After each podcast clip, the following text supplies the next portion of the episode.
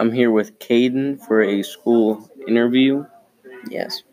Um, I'm going to ask him who has been the most important person in your life, and can you tell me about him or her? Well, Brett, if I had to say one person, it would probably have to be my dad. And I'll tell you why. Um, whenever I was a kid in kindergarten, I remember I was running out for recess and I tripped on a rock and I smacked my face into one of this log, into a big old log, and my tooth fell out.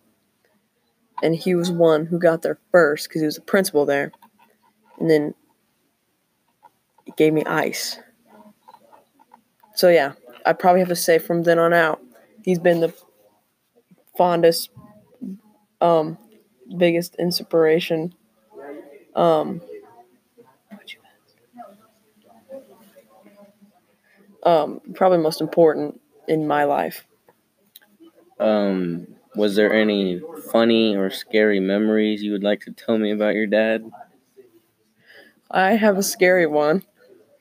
Whenever I used to live in Coffeyville, Kansas, I, um, my dad, oh, he pushed me outside and he said, "Hey, go look at, go get the mail." It was like I don't know, like ten or something like that. So it's pitch, it's it's dark, and so he closed the door and locks it. So I start banging on the door, you know, like a, you know, I was like six, and so he runs out the back door and goes all the way around, and he comes up behind me and just scares me half to death.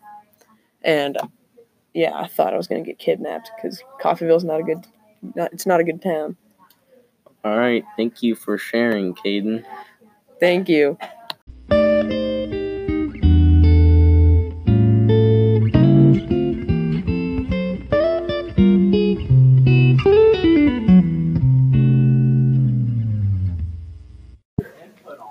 Okay, um, here with Brett.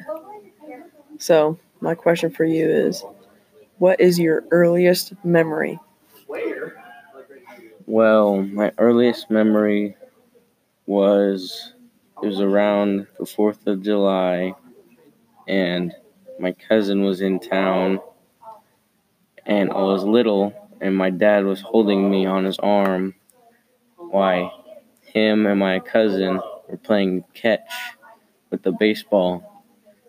Uh, they played catch for a little while, and later on, uh, my dad kept telling him, telling my cousin, because my cousin was getting scared about hitting me on accident.